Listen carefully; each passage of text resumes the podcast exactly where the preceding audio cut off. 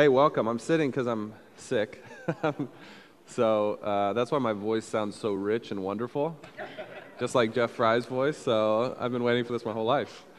So I'm going to just sit for this just for a second, and if I feel like I need to sit during readings, I'll read. But hey, the first thing before we enter our time of teaching, we're in the prophet Zephaniah today in our sermon series on the minor prophets. And before we do that, I've got a little exercise for all of us. Pull out your phone right now. I want everybody to pull out their phone. If you don't have text messaging capability on your phone, you do not have to pull it out. But if you're able to send texts and you have enough texts available, right? Does anybody remember when you had to pay per text? Those are the days. Look at me being all nostalgic. Yeah, so with your phone out, here's my challenge for today. On April 4th, we do one Alpha course a year. And Alpha is really the foundations, Alpha being the first letter of the Greek alphabet. Sometimes people ask me that, and are you talking about how to be an alpha male? No. No, not at all. Not at all. Alpha is just the first letter in the Greek. So it's really the beginnings of a conversation about what is Christianity and who is Jesus Christ. Really the big questions: who am I? Why do I exist? Answered from a Christian perspective. And it was started in London, England. Have you heard of this place? And a church called Holy Trinity Brompton started it because in London, London's about 30 to 50 years ahead of us in its post-Christian nature, meaning, you know, people have been so far away from the church for so long that even though there's nice buildings everywhere, and even though England used to be a grand hub for Christianity, a lot of people don't know the basics of Christianity. So they started this Alpha course maybe 20, 30 years ago. And it's really been a huge success. Now people all over the world follow this pattern, and we are a lot like London was when Alpha was started. And so we've just started doing this, and this would be our fourth year doing Alpha. So really Alpha's great for anyone who doesn't feel like they have the basics of Christianity. So that could be somebody who even grew up in the church but has been away for a while and maybe kind of never got past sort of the Sunday school level of teaching. This would be a great refresher course on what are the basics of Christianity, who is Jesus, why do we need the cross, all of these things. And it's also really good for those who have not grown up in a Christian context. And Seattle's full of people like that. And we've moved the location. We used to do it down in Sodo, which is a little bit of a drive for us. So we wanted to be closer to where we're actually living and working. So we're doing it on Dexter Avenue at the Swedish Club. Now, anybody can rent, even though I am very Scandinavian. You know, that's not why we're in. Okay, anybody can rent. They've got a great space, and it overlooks Lake Union. And I'm going to post a video actually this week of the view. So springtime, the view. Dinner is served every week. We eat dinner together. We sit around tables, and we watch this video from this great Englishman named Nicky Gumbel. Great accent, and he shares something, and then we talk about it at our table. So that's it. It's really in line with our philosophy of through great conversations, the truth of Jesus Christ bubbles up. So that's what it is. It's close to Amazon. I walked it the other day. It's only like a 10, 15-minute walk. So imagine if you had Lime Bike. I mean, so maybe you work in that area. Maybe you work downtown. Start thinking of who you could invite. And so here's the challenge this morning. You have your phones out. I want you to send a text, literally right now, to one person in your life who you think's ready or might be interested in having some conversations about Christianity. I'm not joking. I want you to send a text right now. This is not just something I do.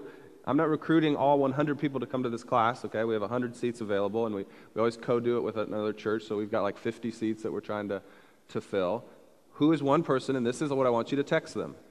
Hey, comma, have you ever heard of the Alpha course? Question mark, smiley face. No. Pick your own emoji. It could be the guy going like this. It could be the googly eyes. I like that one. That's all I want you to text, and I hope that starts a conversation. Now, it's not cheap marketing. You're honestly wondering, have they ever heard of the Alpha course? Because right now in your mind, you're thinking that person might actually be interested in this. This might be the next step in your relationship with them to get to help you have those conversations you've always wanted to have.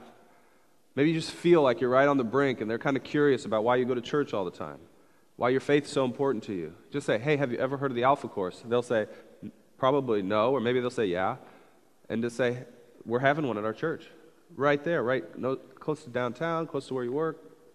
Maybe they don't work there, but there's really great parking at this facility. There's like 60, 70 parking spots free.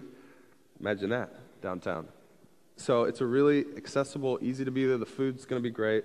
Just say, hey, have you heard of the Alpha course? And I hope that in a room like this, we get 30 to 40 people who are say, no, but I might be interested in that. I just asked a friend of mine just last week, hey, would you want to come to the Alpha course? And he's thinking about it. So now's the time to start asking, processing. It's about a month away. Can you send a text right now? Okay? Okay, send it right now. And I'm going to stand up. And you're going to send your text. And when you're done sending your text, you can grab a Bible. If you don't have a Bible, there's some on the ends of your row. And we're going to open up to the book of Zephaniah, which is in the Minor Prophets. If you need to use the table of contents to find it, no problem. It's only 3 chapters, so it'd be hard to find just thumbing through. Feel free to use the table of contents as soon as you've sent your text. And if you can't think of one person who this course might be good for, you're a liar. And if you're not lying, you need to make some friends. Okay? Sorry, I'm just serious. 95% of the people in the city this course would be great for. Okay, so... And if you really don't have any friends who aren't serious Christians, you need to make some other friends.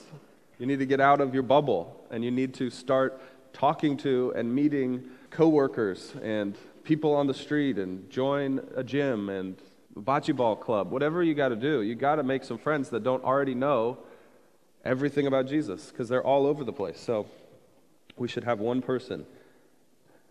Great question. Starts at 6:30. So dinner starts at 6:30. We'll probably do we can tell people between 6 and 6:30, they can come early if they're coming straight from work or something. People will be there. But dinner will start at 6:30, and then usually the talk will start at 7. So use a half an hour to just sit, talk at your tables, eat dinner. And it's a 10-week course.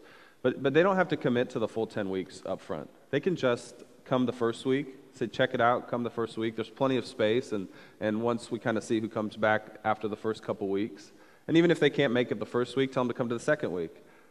We can send all the videos to them through, they're all online, so it's not like they can catch up on the content if they can't come to the first week. But we'd love to get this new venue. We have more space so we can invite more friends, and it's just a wonderful opportunity to create a space where people can come and consider Jesus, which is what we're all about, without having to sit through a sermon on Zephaniah, okay? Let's just be honest. We need other spaces besides Sunday morning, Zephaniah. Are you ready? Okay. We're actually doing the family member class at the new venue, at the Swedish Club this year. I think Ryan mentioned that. We're doing it there, so come to the family member class, you can kind of see the great view. All right? Clear as mud. And now to some more clear teaching from Zephaniah. Zephaniah, are we all there? As we're doing every week, we're doing a whole book of the Bible because they're short books. They're minor prophets, not because their message is unimportant, but just because the length is minor. They're shorter, but their message is major. They're all preaching a major gospel, predicting the coming of Jesus, pointing to the coming of Jesus, and talking about who God actually is and how we interact with this God. And as you've seen, one of the themes that comes up over and over again is humility in the prophets. 2 weeks ago, we talked about bowing down before God instead of feeling like you can stand up as though he were an equal. Again, we're back in Zephaniah to this posture of humility, and that the people of God are to be humble people. And there's nothing more humbling than going to a memorial service or a funeral. And that's where I was yesterday, and Pastor Ryan was, and a couple of us from Sedaris were there for Tracy Remick's memorial service. And when you stare death in the face, it's a real wake-up call. Most of us here are young, got the bull by the horns. We think we're in control. We think death is something far off. We think we're part of a church where we won't have to be a part of many funerals. That's what I thought. I thought, well, I'll learn how to do funerals much later in my career once all of you get old, But no, death is crouching at the door waiting for any of us. And when you go to a memorial, when you realize it could come at any moment, it humbles you. And you stop thinking arrogant, prideful, hubris thoughts about how I can do and be whatever I want to be and do, and it doesn't matter. I was humbled yesterday, and I praise and I thank God for that reminder. I thank Him for the reminder that what we are doing, what the Alpha course will begin in people's lives, what Sunday mornings mean, what consider cohorts mean for us, that we are preparing people ultimately for death. What a weird thought. Are you ready to meet your Maker? Or have you decided that you can save yourself? Zephaniah will ask the people of God those questions, and they don't answer well. As we've seen in the Minor Prophets, Zephaniah follows the same outline. Basically, you are sinning against God. You're going the wrong direction. You're doing it your own way. If you don't repent, God will bring destruction and judgment upon you. But if you do, it's always ended with hope, and we'll see it in Zephaniah. If you do, there is a future for you with God on the other side of the judgment that comes against sin and evil and waywardness. So we see that in Zephaniah, and he will teach us, as we'll see, the way through is the way of the humble servant. The humble servant whom Jesus Christ is foremost. So, that's the book of Zephaniah. Let's start to read. Verse 1, chapter 1. In your Bibles, you'll notice the large number is the chapter number, and the small number is the verse number. So when I say 1-1, I'm talking Chapter 1, verse 1, okay? It says this: The word of the Lord came to Zephaniah, son of Cushi, the son of Gedaliah, the son of Amariah, the son of Hezekiah, during the reign of Josiah, son of Amon, king of Judah. Well, you say like, oh, that's nice. What's that all about? Well, there's actually a couple pieces of really important information right here in the first verse that give us insights into Zephaniah's, or I like to call him Zephi's, backstory. And there's two pieces. First, why does he go? If you've been reading the prophets, it's usually he's the son of, and they only go one generation. Four generations back here, why does he do that? Well, the name Hezekiah, if you're a student of the Bible, should pop up as important. Hezekiah was one of the good kings of Judah. Hezekiah was one of the only kings that gets a good report card in Scripture. And so Hezekiah is the great-grandfather of the prophet Zephaniah. Now, Zephaniah was an offspring of not the firstborn of Hezekiah, so his dad was never king, but he was still raised up in a royal lineage. This is important. It gives Zephaniah street cred. He's like, I kind of know how these things go. Remember, my great-grandfather was a great king who knew the Lord and served Him well. So that's the first piece of background information that will come up again and will really help us. The second is this King Josiah. Now, King Josiah became king when he was 8 years old. 8 years old. And he begins to reign. Now you say, well, how do you reign when you're 8 years old? With a lot of help. And a lot of advisors, a lot of people pointing you in the right direction. Actually, 8-year-olds in some ways are probably better kings because they don't know what they're doing, and so they rely on other people with wisdom. And what most scholars believe is that Zephaniah was one of those wise counselors. And Josiah, from a very young age, listened and saw the wisdom, saw that the Spirit of the Lord was with Zephaniah, the prophet, and listened to his teachings. And so Josiah was king between when the Assyrians defeated the north, the northern kingdom of Israel. Remember the splitting of the kingdoms during the civil war that happened in Israel. And so he was king of the south and king of the north, had just been defeated by the Assyrian Empire. And he falls right in between there, and eventually The south will be conquered by the Babylonians. So Josiah falls right in the middle there, and he begins reigning as a young child. And listen to the words of Josiah, and we'll see why that, or to Zephaniah, we'll see why that's important. We'll see why that's so important here in a second, because Zephaniah, the words that he's spoken here, would have been heard and taken in by King Josiah. Okay? So here we go. Verse 2 to verse 9 goes like this. This is God's warning. This is God's warning to the people of Israel. I will sweep away everything from the face of the earth, declares the Lord. I will sweep away both men and animals. I will sweep away the birds of the air and the fish of the sea. The wicked will have only heaps of rubble when I cut off man from the face of the earth, declares the Lord. I just realized, I think I'm reading in the NIV here, and you have the ESV, but you can do the translation. It's close enough, okay? I did my notes this week in the NIV.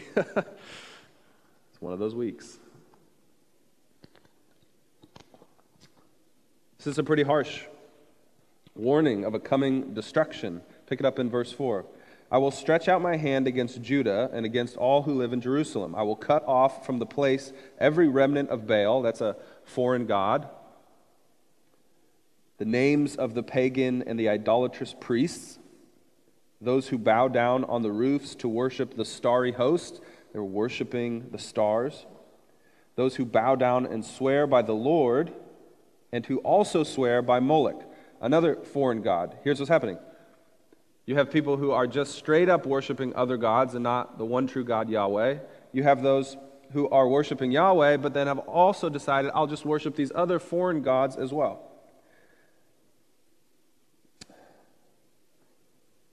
Be silent, verse 7, before the sovereign Lord, for the day of the Lord is near. The Lord has prepared a sacrifice. He has consecrated those he has invited. On the day of the Lord's sacrifice, I will punish the princes and the king's sons and all the clad in the foreign clothes. On that day I will punish, and all who avoid stepping on the threshold, who will fill the temple of their I will fill the temple of the gods with violence and deceit. Do you hear the constant condemnation of worshiping other gods? The idolatry of the people of God, that they, yes, maybe worship Jesus, but they also tend to worship the gods of the culture as well. Nothing new under the sun. That's happening right here in our church. It's happening in churches across this city, churches across this country, that we worship Jesus maybe, yes, but we also worship the gods of our culture, the gods of America, the American dream, capitalism, maybe political party of our choice. We are all idolatrous.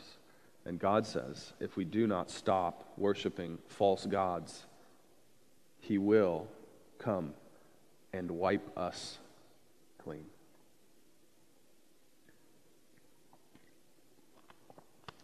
Look at verse 10.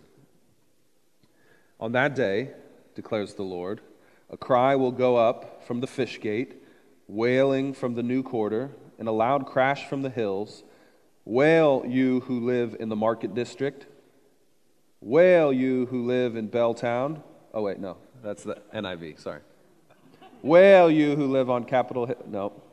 Wail, you who live in Wallingford and Fremont and Green Lake and Ballard.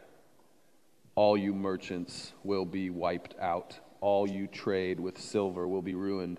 At that time, I will search Jerusalem with lamps and punish those who are complacent. I will search Jerusalem with lamps or lanterns. What does it say in the ESV? Lamps. And this is the picture that I have. I think this is a picture. Have you ever heard of the Hound of Heaven? Ever heard that saying?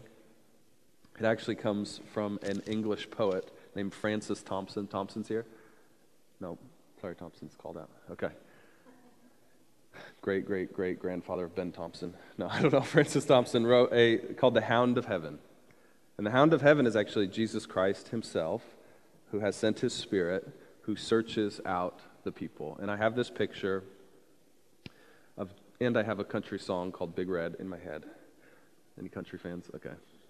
Big Red's about a big bloodhound who people break out of prison and they go hunting for the escaped prisoners. Also a great image for what I picture right now is God with a lantern searching out the sinners of Jerusalem, looking for them.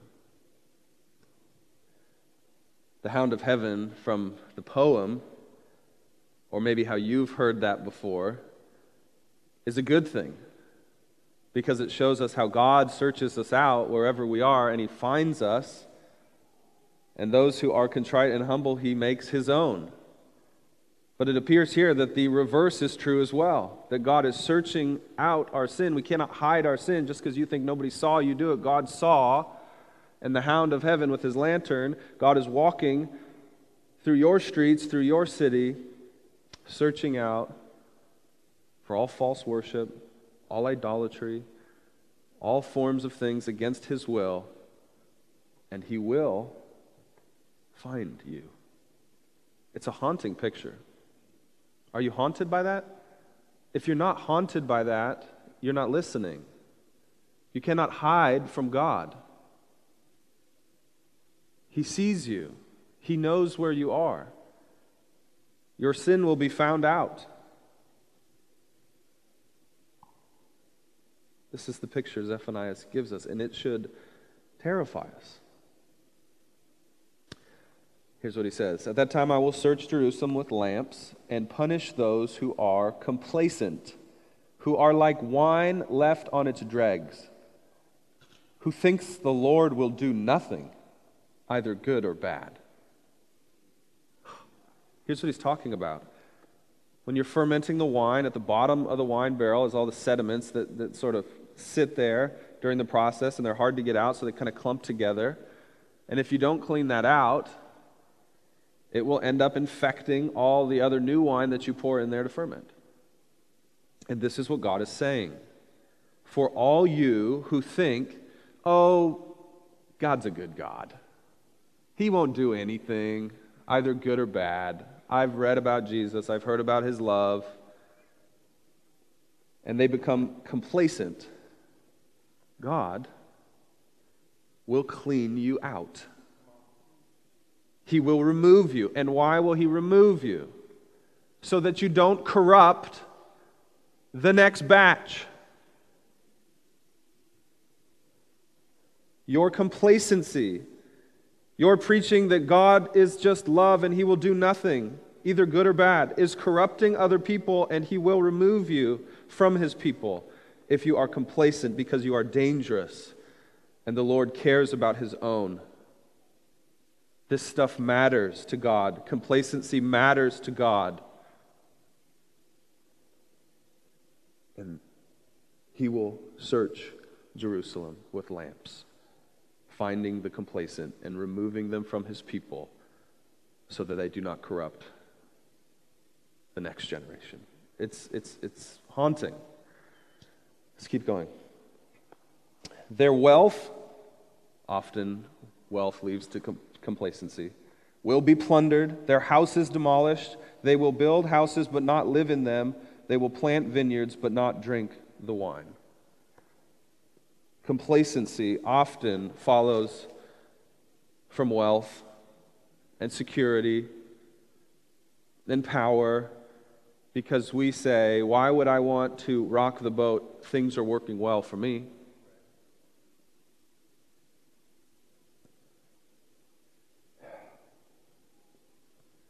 I'm terrified that this is us, friends, that we are complacent, that we think death is far off, that God will do nothing, either good or bad, to us because we come to church sometimes,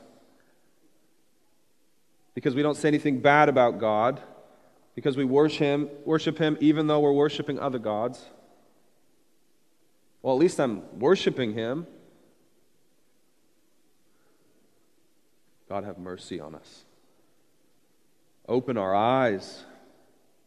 Help us to see if we are just by name only followers of Jesus. Or do we actually listen to our God and do what He says and love as he loves, and sacrifice as he sacrificed. Otherwise, we're just living as practical atheists. Yes, we say there's a God, but we don't think he will do anything. That's the same as saying, because he is nothing. He is no God. The definition of atheism. Remember, you can invite your friends to Alpha, where a very kind, gentle-hearted British man will tell them, you are loved. Okay, so you are loved. That's why God's telling you this. He doesn't want to have to wipe you from the bottom of the barrel so that you don't corrupt. Okay? He loves you. Thank you for telling me this, God. I needed this. I need this message. I can slip into complacency.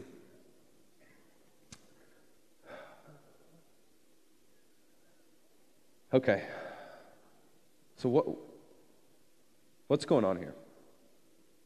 Now remember, Zephaniah, let's have one more comment about this wealth thing. Silver and gold, right?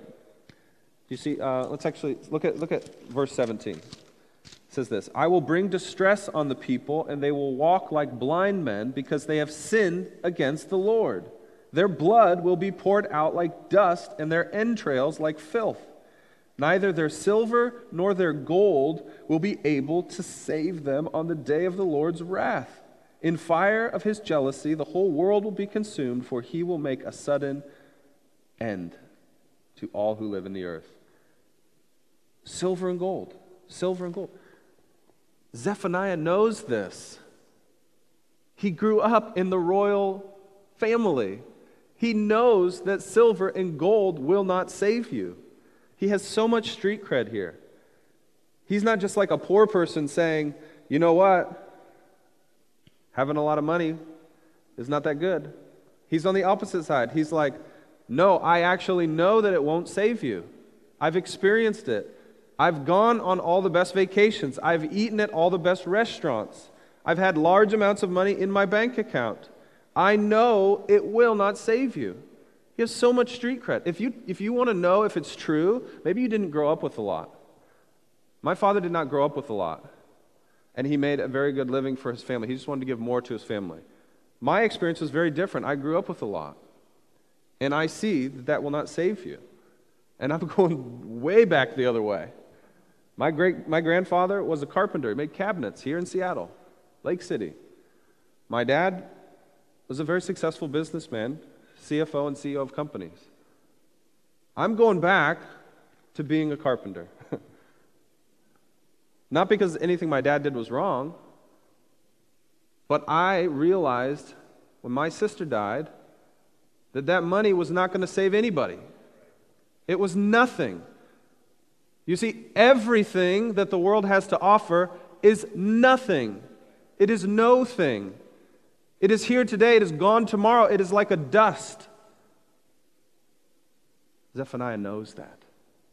He knows that all the wealth in the kingdom, all the power in the kingdom, all the influence, all the authority in the kingdom, it means nothing compared to the surpassing worth of knowing God.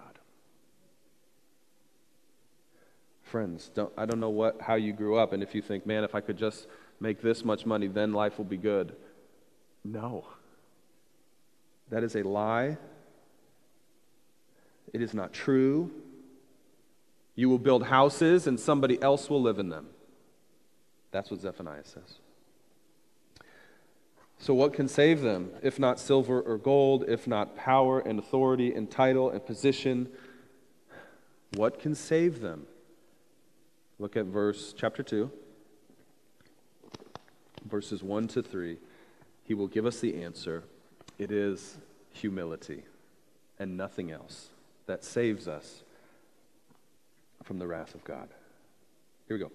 Gather together, O shameful nation, before the appointed time arrives. You see, there's still time. There's still time to turn from these lies that we have believed. Before the fierce anger of the Lord comes upon you, before the day of the Lord's wrath comes upon you. And look here, verse 3. Seek the Lord, all you humble of the land, you who do what he commands. Seek righteousness, seek humility. Perhaps you will be sheltered on the day of the Lord's anger. What are your sins against the Lord? We have all sinned and fallen short of the glory of God.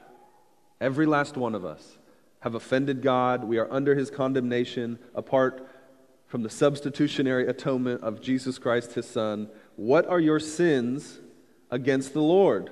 Zephaniah says, each and every one of us has them. Have you identified them? And what will you do about them? You say, I don't like to think about my sin. That's complacency.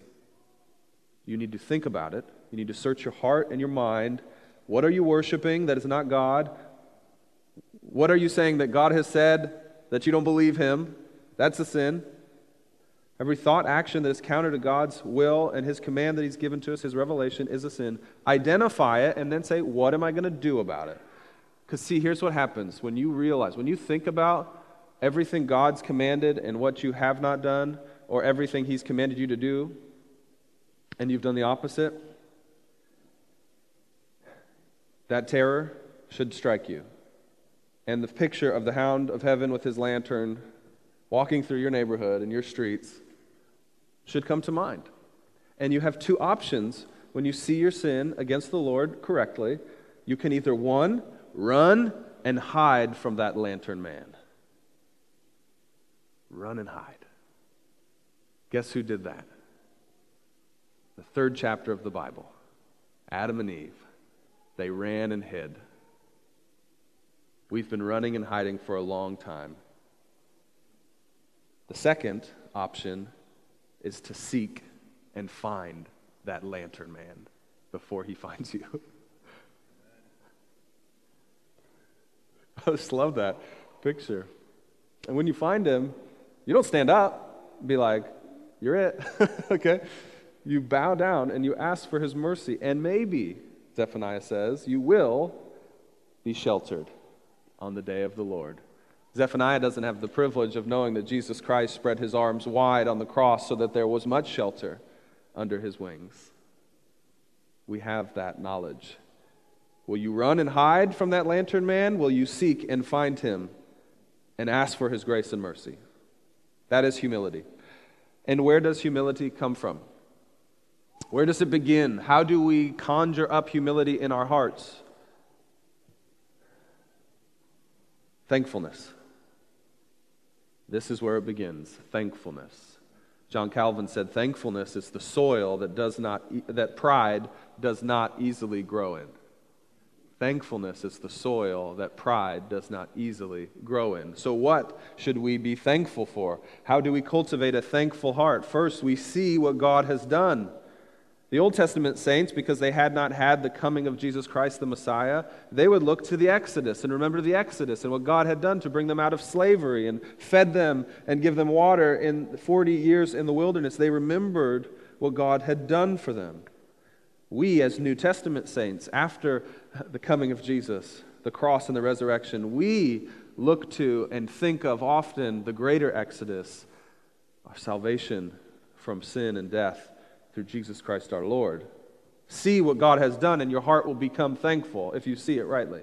See what he has given you. He has given you food and shelter and warmth and friends and community. And he's given you his Son, Jesus Christ. Seek what the Lord has given, and your heart will begin to become a thankful heart.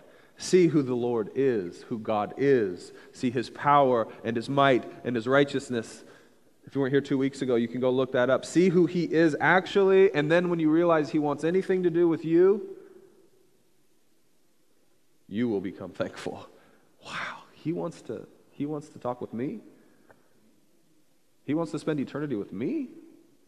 Oh my gosh, so thankful.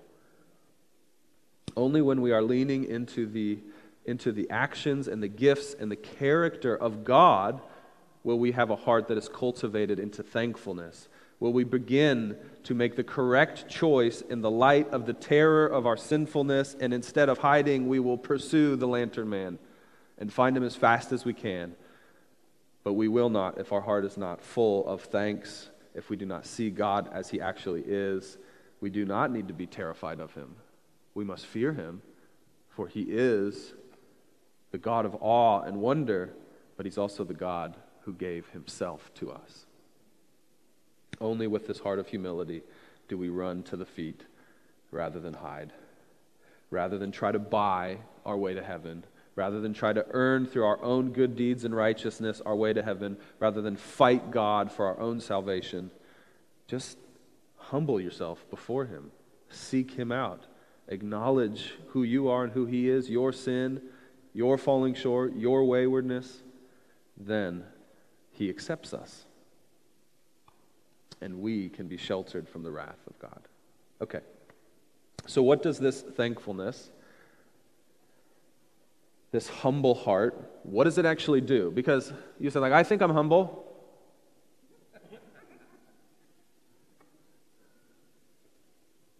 Are you sure?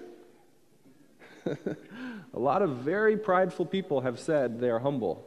And they have PR teams whose entire job is to make them seem humble. How do we know if we're humble? Okay, here's something that's so easy, it's so great. Obey God's words. Is there anything, any action that's more humble than somebody else says do this and you just do it instead of fight tooth and nail with him? Well, what if I did it this way? Or I could see a way in which this actually would be the better way because of this and that. Just do what he says to do. That is humility. I only know this because I was not a very humble kid. And every single thing my mother, especially, said to me, I would argue for half an hour with her before she finally laid down the law, and I did it. Humility just begins, obey the words of God. He has asked you to do something, so you do it. Why? Because he is God and you are not.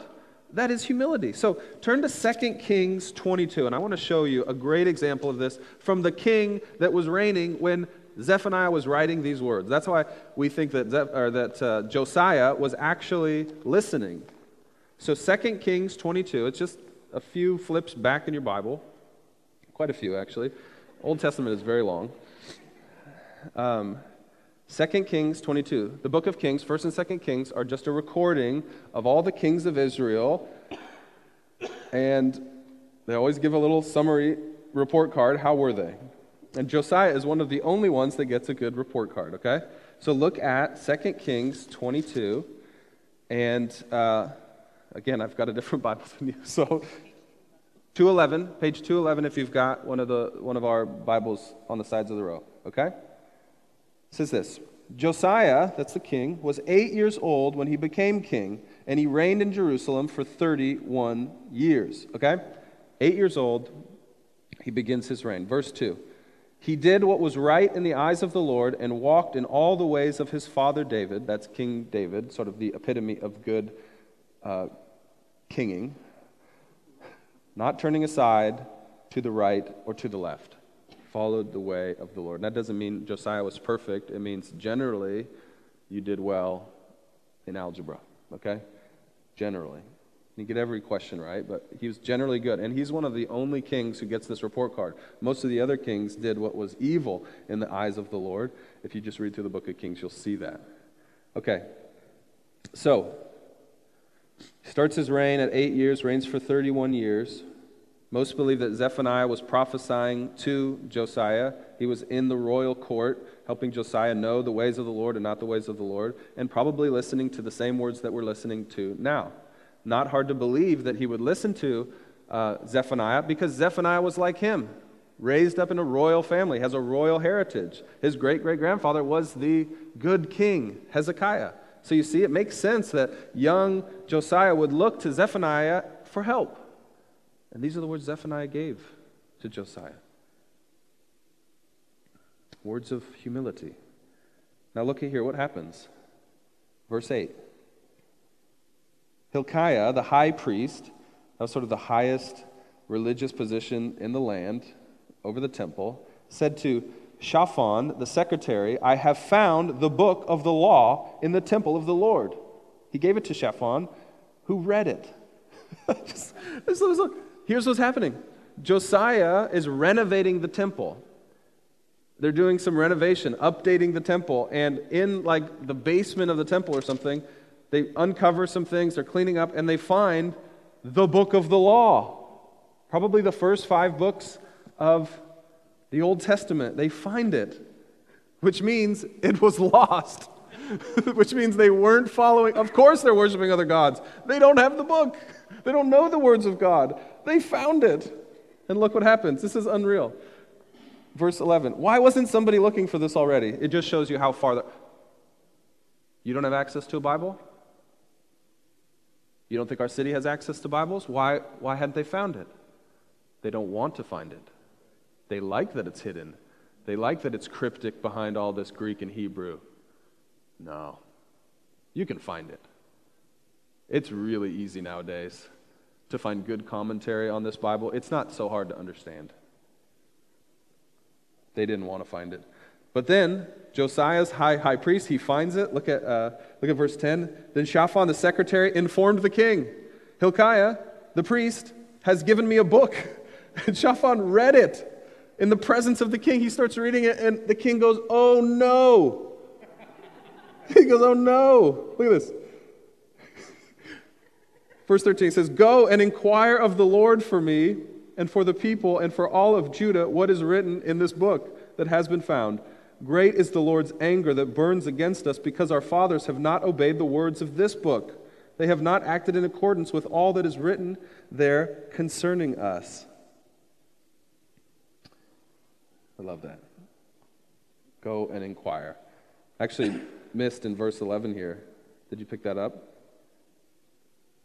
Verse 11, when the king heard the words of the book of the law, he tore his robes.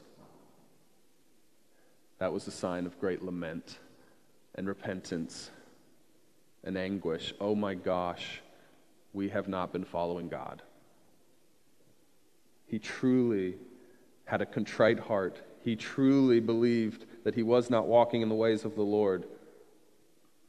And what happens is he sends for a prophet. And I love it. It's a female prophetess named Hulda. Great name to name your daughter if you're having one, Hulda.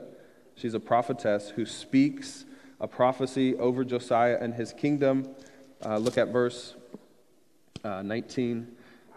And God tells Josiah and the people, because your heart was responsive and you humbled yourself before the Lord when you heard what I had spoken against this place and its people, and that you had become accursed and laid waste, and because you tore your robes and wept in my presence, I have heard you, declares the Lord. Therefore I will gather you to your fathers, and you will be buried in peace. Your eyes will not see all the disaster I'm going to bring on this place. You see, Josiah and those who followed his, as we'll see, reforms, would be sheltered from the Lord's anger, because they turned to him and didn't seek and run and hide from him. I love it. He wasn't just remorseful, though. He was humble. And his humility led to vigilant obedience. He was aggressively reforming his nation to look more in line with this book, the Word of God. And I want to just show you that because it's just beautiful. And I'm going to read it fast. So starting in verse 23, you're going to see all the things that Josiah did. And he did them right away. Okay? Here we go. We're going to read this fast. Verse 23. He sees, he laments, oh my gosh, he tears his robes, but he's not just contrite, he does something. Then the king called together all the elders of Judah and Jerusalem. He went up to the temple of the Lord with the men of Judah, the people of Jerusalem, the priests and the prophets, and all the people from the least to the greatest. He read in their hearing all the words of the book of the covenant, which had been found in the temple of the Lord. He shared it with others.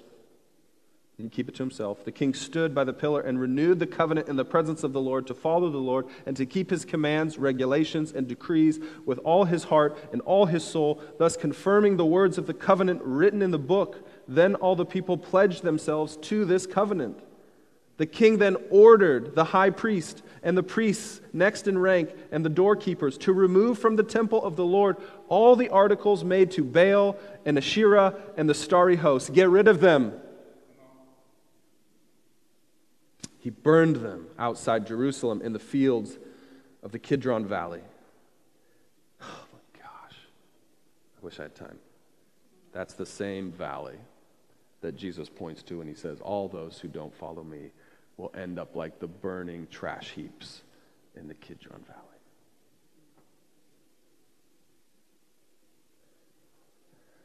Valley. He did away, verse 5, with the pagan priests.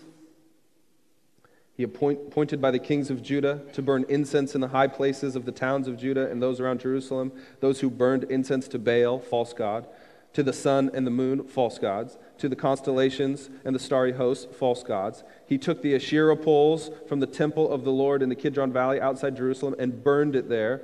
He ground it into powder and scattered the dust over the graves of the common people. He also tore down the quarters of the male shrine prostitutes. At some of these worship sites, there was prostitution happening. You would have sex as a way of worshiping these gods with prostitutes. Don't pretend that's not happening in this nation. He broke down the shrines at the gates of the entrance of the gate of Joshua, the city governor, which on the left of the city gate, although the priests of the high places did not serve at the altar of the Lord in Jerusalem, they ate unleavened bread with their fellow priests. He desecrated Topeth, which was in the valley of Ben Hinnom, so no one could use it to sacrifice his son or his daughter in the fire of Molech. Molech worship included child sacrifice. You don't think that happens in our world?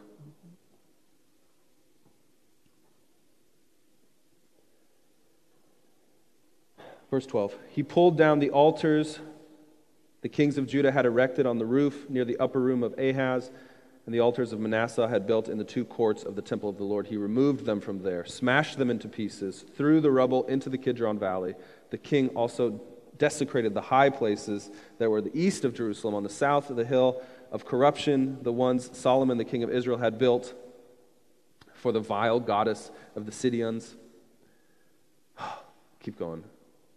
Verse 15, even the altar at Bethel, the high place made by Jeroboam, son of Nebat, who had caused Israel to sin, even that altar in the high place was demolished. He burned the high place in the ground to powder. Now the reason why that's so important is there'd been really nice infrastructure there. Okay, really nice temple at Bethel. It was the place of worship for the northern kingdom. And so even the really nice palaces, we're burning that to the ground too. We're burning everything to the ground that is not worship of Yahweh. Do you see it? Do you see how thorough, how vigilant his obedience is to the word of God? Doesn't matter how much you've put into this thing, how much wealth you've created, if it is an act of worship to a God other than the one true God, you must burn it. You must cut out your eye, Jesus says, if it's causing you to sin. That's really nice. I'm sure God would just want... No, if it is an act of worship still in your heart, you must remove it. And I just love Josiah's reforms are so thorough, his obedience so full, it gives us a great example of what humility actually means. This stuff matters. Proper worship matters. The humbleness of your heart matters. Obeying God's word and all of it matters. It's not just an add-on. It's just not an elective course. It's not just a nice gesture to God. It is not inconsequential. Everything. You see that? Everything, Josiah. Everything needs to go. You need to burn it if it is or was created in the worship of another god. This is our humility. You can't just say, I'm humble. You must, as 2:3 says, back to Zephaniah, what does it say? What does chapter 2, verse 3 say? You don't just get to say you're humble. What does it say? It doesn't say, say you're humble. It says, seek humility. Seek it out. That is an active verb. You must seek humility. You must go and do something. Words are cheap. Actions are profound. Actions are profound. Look at the opposite of this in chapter 3, verse 2. Chapter 3, Zephaniah, verse 2. The opposite of this. She obeys, speaking of the city of Jerusalem, the city of oppressors. She obeys no one. She accepts no correction. She does not trust in the Lord. She does not draw near to her God. That's the opposite of 2:3. I'm going to ask you a really hard question. Which verse describes you better? Verse 2:3 or verse 3:2?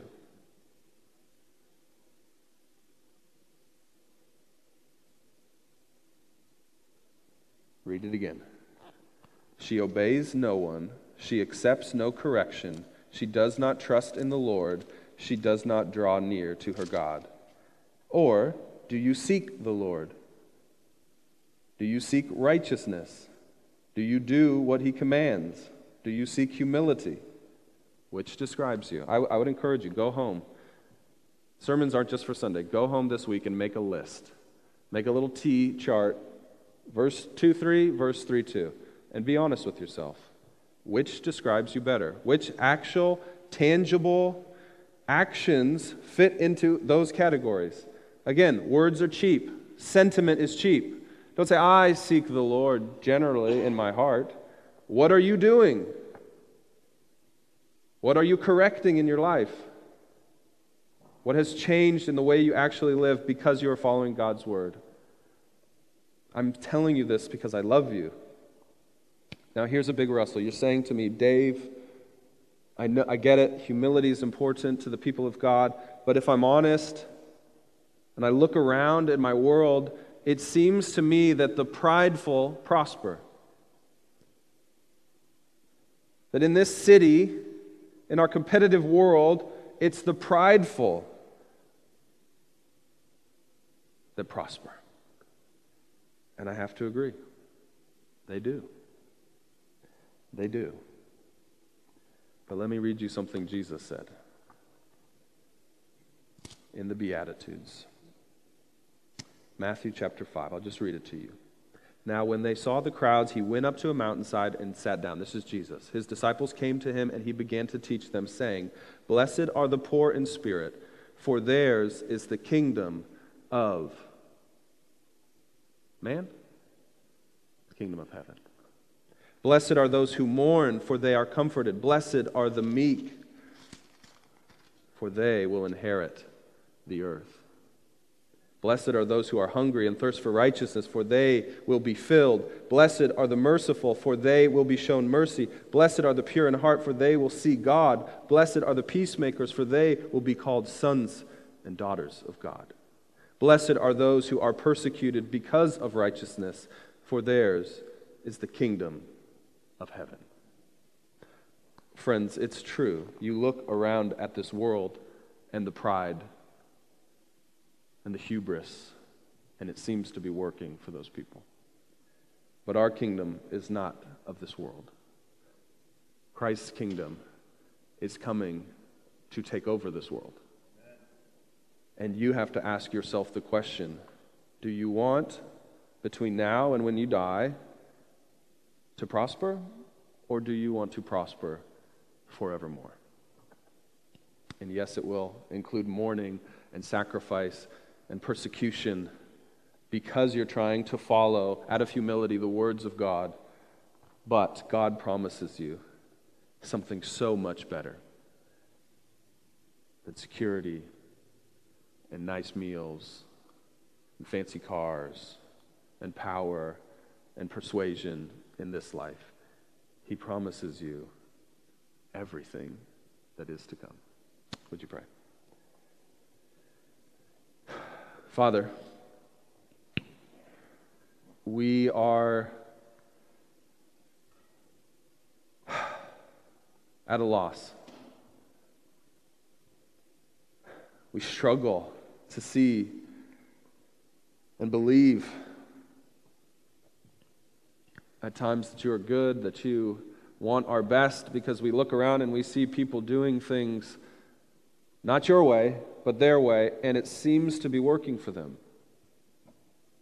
God, we can't see. We hear these words that your kingdom is coming, but it's hard to believe. And God, that is really the crux. We need more faith. Faith is humility. It is trusting you because you've said it, not because we've seen it. That is faith. God, give us more faith. Increase our faith. Grow our faith. We want to seek you humbly. We want to obey what you have told us, but we need more faith. It is so hard when we see around us the ways of the world prospering. God, help us to know that your way is good and true. Like Josiah, help us to vigilantly follow the book of your law, because you've told us what is right and good and beautiful. Help us to trust you in humility. In the name of Jesus we pray. Amen.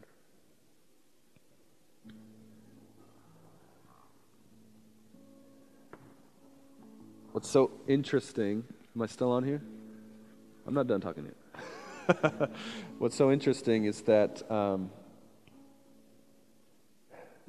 the people in Zephaniah's time had his prophecy, and yet they still chose to do it their own way. They chose to dismiss it as sort of allegory or myth or generalities.